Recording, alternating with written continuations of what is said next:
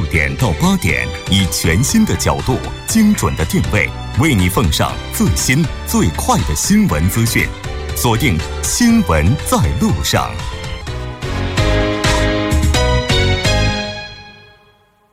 好的，半点过后，欢迎回来了解最新热点焦点。锁定调频一零点三，新闻在路上。稍后是广告时间，广告过后马上回来。好的，欢迎回来，回到我们今天新闻放大镜的第二部分，继续和两位嘉宾一起来聊一聊杭州保姆纵火案以及家庭雇佣关系这样一个话题。如果您对我们的话题有什么样的想法，也欢迎您参与进来。您可以发送短信到井号幺零幺三，提醒您每条短信通信商会收取您五十韩元的通信费用。另外，您也可以在 YouTube 当中搜索 TBS EFM，在收听 Live Streaming 的同时点击对话窗参与进来。那刚才我们提到了，为了避免类似事情的发生。我们应该去做出的努力呢？刚才呢，黄律师也提到了，现在在中国的话，保姆这个行业呢，它因为工种的或者说业种的特殊性，它是没有试用期的。对，它因为是不属于劳动关系，它属于一种合同关系。那我能不能跟他签订合同的时候，就说我先签两个月，然后签完两个月，我觉得这个咱们合适的话，我再继续续签？其实这是可以的，但是。有一个问题呢，就是不是法律上面的问题了，就是说日久见人心嘛。哦，所以两个月试用期其实很难反映出一个实质性的问题。哎，但是如果要是这个住到自己家里面了，朝夕相对的话，其实有很多的问题应该是藏不住的吧？估计三天就现原形了。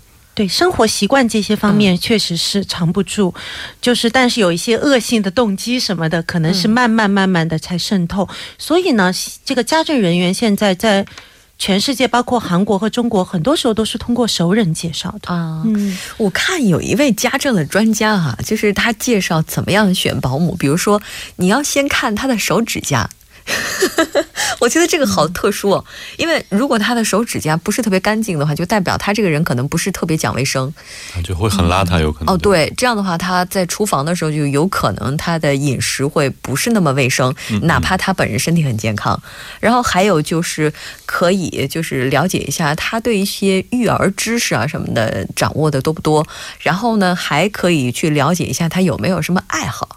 就是通过他的一些爱好对他进行分析，比如说有人就特别爱打麻将、爱打牌啊等等，然后再比如说有人就爱抽烟啊等等，这些也会是有的。就是了解他的个人习惯，然后再决定长期的续签。没错，所以要具有。就像刚才王哲讲的，要识别人的这个能力很重要。对，但其实我觉得刚刚像咱们主播说的这些，比如他指甲什么，这些都只是外在的一些东西。所以你要真想看到这个人的内心，还是不容易的。包括他的一些爱好，像我们这个案件当中啊，这保姆其实很，你要想找，很容易就能找到他的一些瑕疵。嗯，包括他赌博、欠钱这些东西，之前还被好多投诉过。他在其他的几家这个保姆公司做过，后来因为到偷东西，后来被开除了。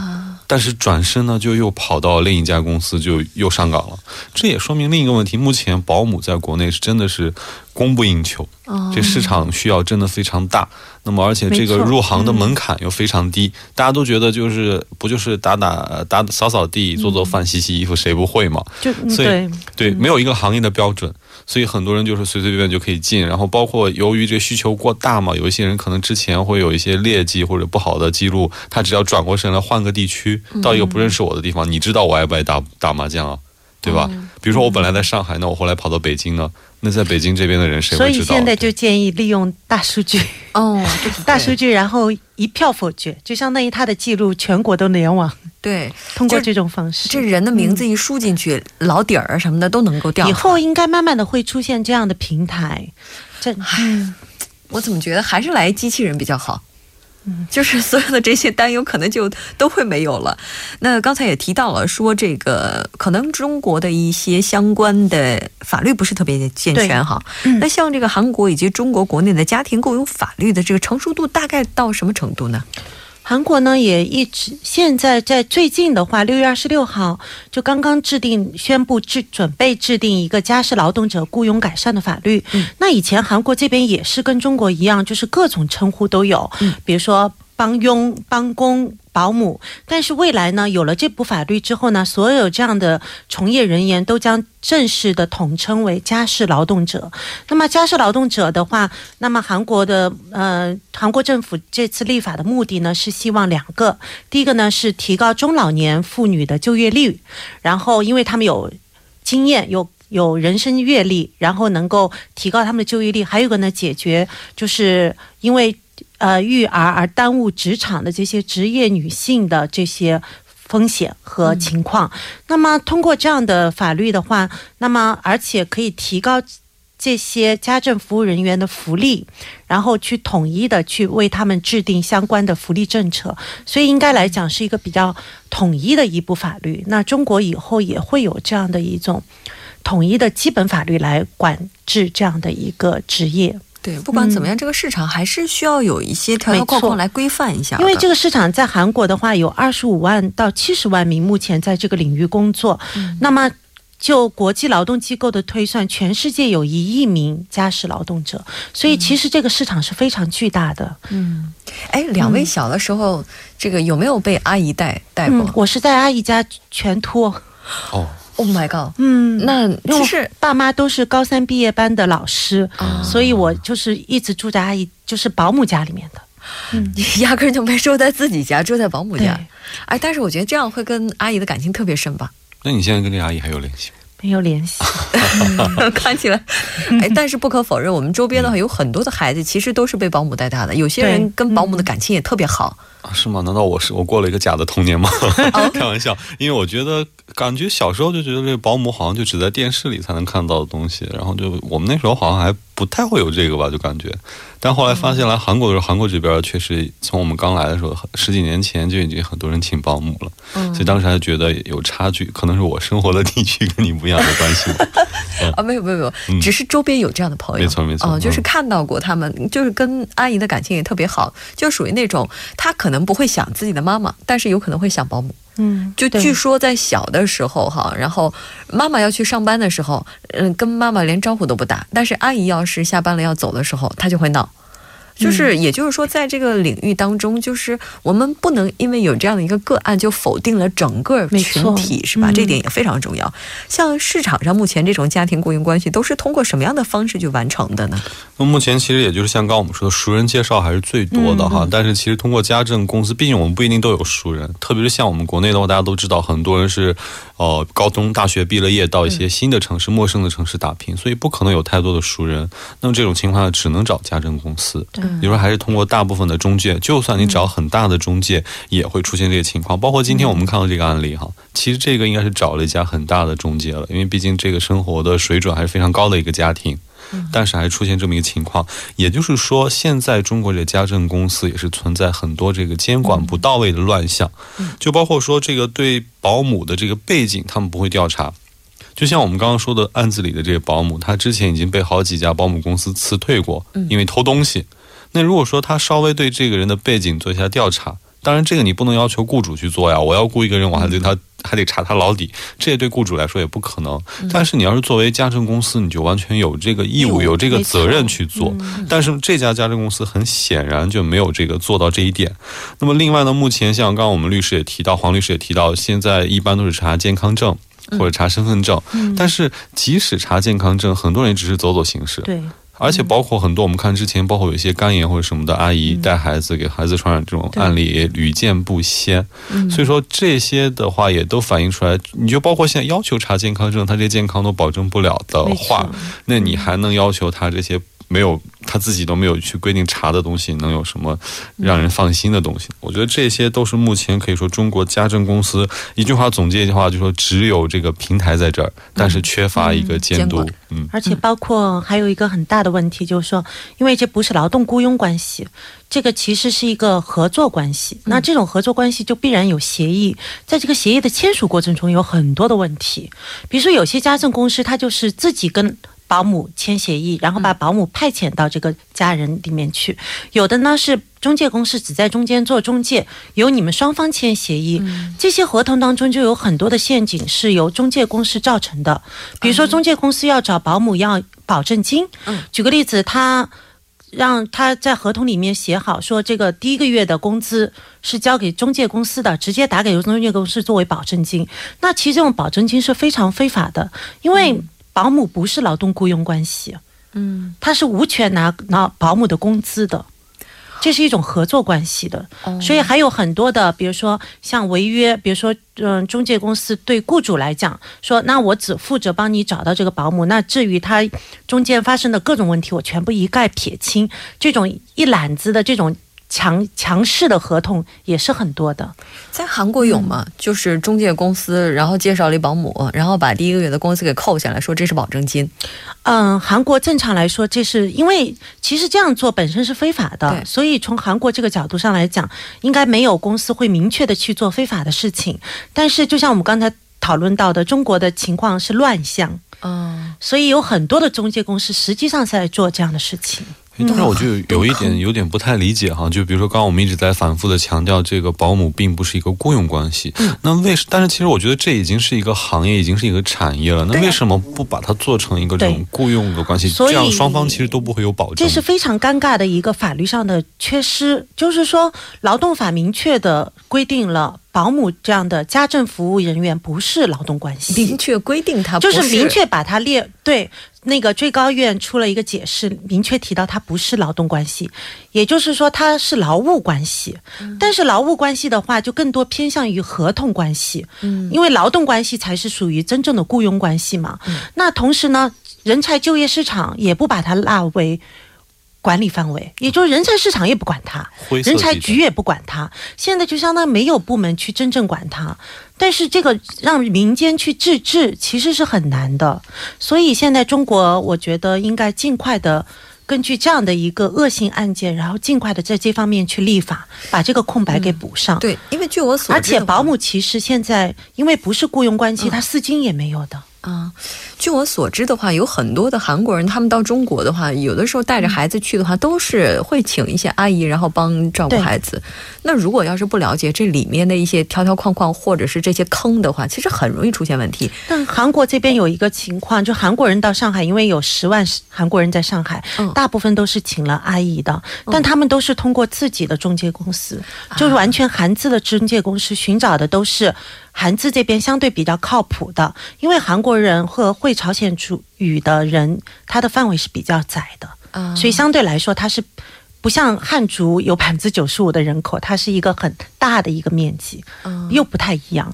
所以相对来说，那个应该说是我们认为它的风险会比较低，然后品质会比较高，因为它就是说，因为范围小嘛，嗯，嗯。他可能管理起来比较容易。对没错就是熟人介绍这一块还是走的比较多，因为我们知道，其实嗯。韩国这边其实对于这个熟人介绍的还是比较信的。对。对。对对嗯。要是说谁家就是跟跟这个保姆一起生活过，觉得他特别靠谱，然后就往对外介绍的出比较多，对，的没错。嗯，哎，那你说这个，我们既然对这个产业又不了解，然后呢，这个又这么乱哈，那我们在签合同的时候应该去注意哪些点呢？有没有签嗯合同的这边？其实最重要的几个就是第一个要确定主体，嗯就就像刚才提到的，这个主体是我跟中介公司签呢，还是我跟保姆签？这是两个很重、很完全不一样的一两个合同。然后其次呢，就是这个双方的名，就是我提到的这个主体，就双方的名字嗯一定要落实，否则以后就有可能责任分不清楚的情况。还有一个呢，就是服务的时期。开始的时间、终止的时间，还有就是违约的金额，是违约的范围，什么时候属于违约，什么范围属于违约？违约的话会有什么样相应的责任？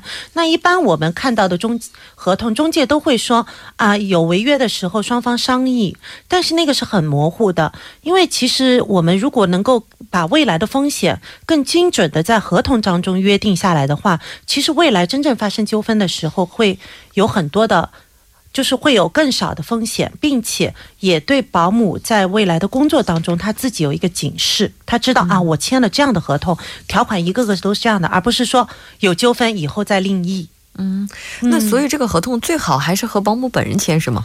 呃，都可以的，其实，嗯，如果能签三方协议是最好的。啊，三方。就租房子、买房子的时候是把那房屋中介叫过来一起，可能签三方对，协议没错这个这个呃保姆的这个中介公司，其实很像我们在人才市场上的猎头和房屋租赁中的不动产。公司。嗯，它其实是有一个中介的作用。如果把它从合同中完全剥离的话，以后其实是很难对自雇主来说有一个保证的。嗯，其实这么看起来，这个业这个行业的话还是非常重要的，而且跟我们的生活又这么密切相关，然后法律的。窟窿这洞又这么大，真是让人觉得很不安哈。那在这次案件当中呢，像这个家政公司，刚才这个王哲也提到了说，他根本就没有任何的记录，他的这些不良记录根本就没有提供给雇主。那这个像这个受害人的话，他如果想要获得赔偿的话，他应该去找谁的责任呢？这个里面就要就要到那个，因为现在已经进入刑事审查阶段，嗯那么就要去看家政公司在这个提供服务的过程中，是不是有严重的失责、不负责任的情况，比如说他对保姆的基本的人品和平时的表现有任何考察，或者他明明知道。这种情况，他还要把这样的保姆送到这家人里面，所以看他有没有明显的重大过失。如果没有的话，那么保姆不仅承担刑事责任，还承担民事责任。哦，嗯，但是保姆有一个问题，就是他虽然承担民事责任，但他的赔能赔付的金额有限，这个也是一个问题。嗯，对啊，而且四条人命呢，这个是多少钱都赔不来的。对，而且这保姆目前本身就已经是一个欠债被追的一个负债累累对象，对。嗯，是。那换个角度，咱们从这个保姆的角度来看哈，像这个保姆的话，这我们刚才一直在说啊，像这个雇主，这个今天似乎这个话题，呃，把它引导的方向是保姆有很多的问题，嗯但有的时候反过来，这个雇主可能也会有很多的问题。那像这个保姆的话，他的权利就能不能在这个雇佣关系当中得到保障呢？对，其实说到这儿，我也真的非常想强调一点，今天这个案件真的是一个个例哈，咱们不要给它标签化，不要说，可能很多朋友看到之后都说啊，觉得这保姆好危险。其实包括之前媒体上曝光过一些，就说保姆带孩子是会把孩子，比如说吃喂安眠药之类的这种不太好的个例，所以导致大家就觉得对这个可能会很危险。但是我觉得其实这个保姆，毕竟大多数还并不是这种人，而且保姆其实也算是一个弱势群体。你要想，谁如果生活过得好，没事会出来给人家当保姆的，对吗？而且这个雇主其实有很多，像我们刚刚说的，一直都说保姆怎么样，但雇主也有很多不地道的，比如说我说签试用期签两个月，用完了我就我连试用期的钱不给，我就把你扫地出门。有这种人，也有些人就拖欠公司不不工资不给，这些情况都是出现过的。所以我倒觉得啊，这个中介公司、家政公司还是非常重要，因为这样的话，这个一旦建立好了，保姆他就可以不必说有的问题说自己去扛。可以通过公司去跟这个雇主据理力争，所以我觉得这样的话，对于这个保姆来说，有这么一个中介或者有这么一个中间的平台监督在这儿，对他们来说也是一个好的事情。没错，而且因为就像刚才提到的，现在保姆就家政服务员这个行业不是中国劳动法管理的一个行业，所以他也就不能享受我们常规说到的四金，所以这这其实对家政服务员来说，其实是比较。不公平和尴尬的一个局面，嗯，他其实从事着一种劳动服务，但是呢，他又没有得到一个基本的四金保证，所以他来到大城市工作，其实除了这份工资之外，他没有其他的保险。这个我觉得保姆他也是提供服务的人员，对吧？而且他也是通过中介机构找到的工作。像这种中介机构的话，未来如果更成体系的话，是不是也能够就是比如说以企业的形式向这些家政人员，然后提供一些保险啊等等？我觉得这个在未来的话，应该都是可以探讨的一个方向。嗯，那现在的话，在全球的话，就特别是家政行业这块儿，有没有哪一个国家就特别先进的？其实我觉得大家从小看香港电影，应该对香港非常了解啊。香港这地区，就当时就觉得香港电影里都会有这个菲佣这个单词出现。其实香港这个已经非常成熟了，而且我了解了一下，这个香港很多小孩子都是菲佣带大的，而且菲佣的月薪你们猜多少钱？三千港币。嗯，这个比国内很多大城市的保姆的价格都要低很多啊。对啊，所以我觉得是归根到底，我们这边的保姆之所以这个水平参差不齐，很大程度上也是因为这个竞争不够充分。嗯，那么所以说从业人员的水平，所以难难以避免的有这种偏差。那么，并且很多人不把保姆当做一个固定的职业吧，就可能觉得这也是一份兼职。但是如果说要正规化，引入更多的竞争，比如说我们也开放这个费用的市场的话，会不会对这个行业的整体的水平的提高会有一些帮助哈？还真是，因为菲佣的话，其实他已经把整个的这个职业把它给职业化了。应该说，他很多东西都是成体系的，而且非常值得我们去借鉴。嗯，这个引入市场化，这个想法挺好，当然还是需要时间的。那像这起事件的话，虽然说它是个案，但它也不是只有这一次。像类似的一些悲剧，哈，我们就能不能有什么样的方法可以避免让它重演呢？我觉得从体系上来讲的话，其实还是可以借鉴发达国家的关于家政服务的理念。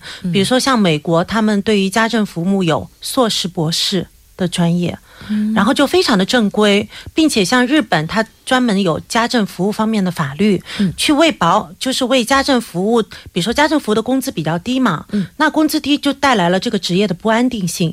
那他提高这个工资，但是提高的工资的部分呢是由政府来出资的，所以又不影响雇主的开销。所以其实这样子就相当于政府出面去促进这个职业的健康发展，并且通过法律和这种职业教育。那像美国的他这种硕士、博士的教育，我相信一定让保让家政服务人。人员有一个更高的素质，从里到外。嗯，这么看起来的话，在这个领域的话，国家还是大有可为的。对，其实我觉得这个当一个市场，它通过市场去让这个企业去进行自我调整。如果这个已经起不到作用的话，政府应该站出来。没错。另外，我还想到一点，现在你说国内这个移动手机发发展的这么快，我们知道国内有一个大众点评。嗯。那我在想，如果做一个保姆点评出来的话，就大家可以对这个每个保姆进行一些，就是特别是用就是使用雇佣过之后的一些留言或者一些实际的评价。这种体系出来的话，这没准还是一个创业的很好的机会啊。几星以上的，说不定已经。把人家都预约到十年之后了，也是有可能的哈。出台一个这样的 A P P 跟平台，哎，说的也是哈。哎，我觉得正在听我们节目的有很多朋友，可能也会就是未来或者是目前或者是会有想法去雇一个保姆哈。就是有没有一些建议，就是告诉我们作为雇主，我们会怎样，就是可以怎样去摆正自己的心态。我觉得首先不要把自己当主人，这是非常不对的一种心态。但是防人之心不可无吧。虽然说我们要防范的不是说保姆这个人多坏，我们要防范有这种低劣人品的人进入我们的生活。我觉得这是最关键的。嗯，是的。但是不管怎么样的话。在相处的过程当中，要考虑到对方是一个人。那虽然说害人之心不可有，但是防人之心也不可无。因为在这个关系当中，他绝对不是真正的家人。我觉得那个契约家人用的挺好的，也希望大家能够摆正自己的位置。好的，非常感谢两位嘉宾做客我们的直播间，给我们带来这期讨论。我们下期再见。谢谢大家。稍后我们来关注一下这一时段的路况、交通以及天气信息。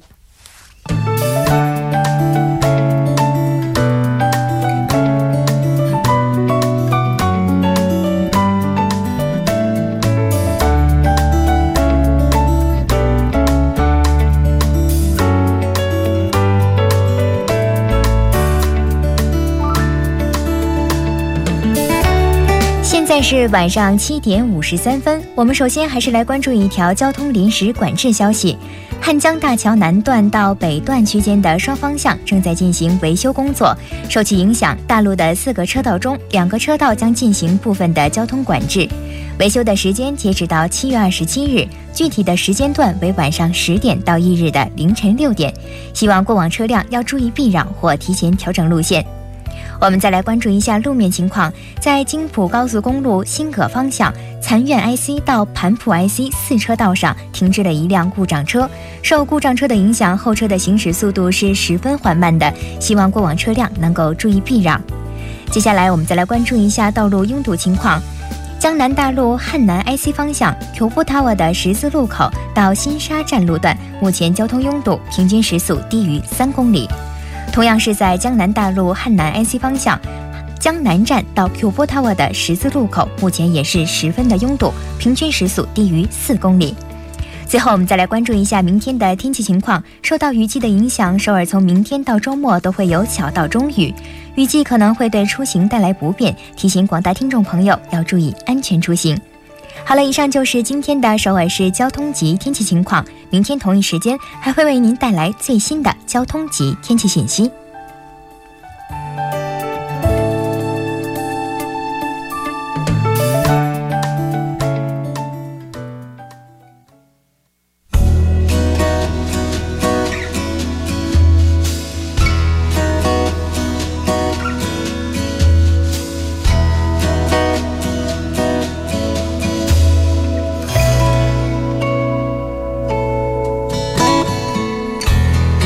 好的，到这里我们今天新闻在路上两小时的节目马上就要接近尾声了。最后，依然为您送上我们今天的结束新闻。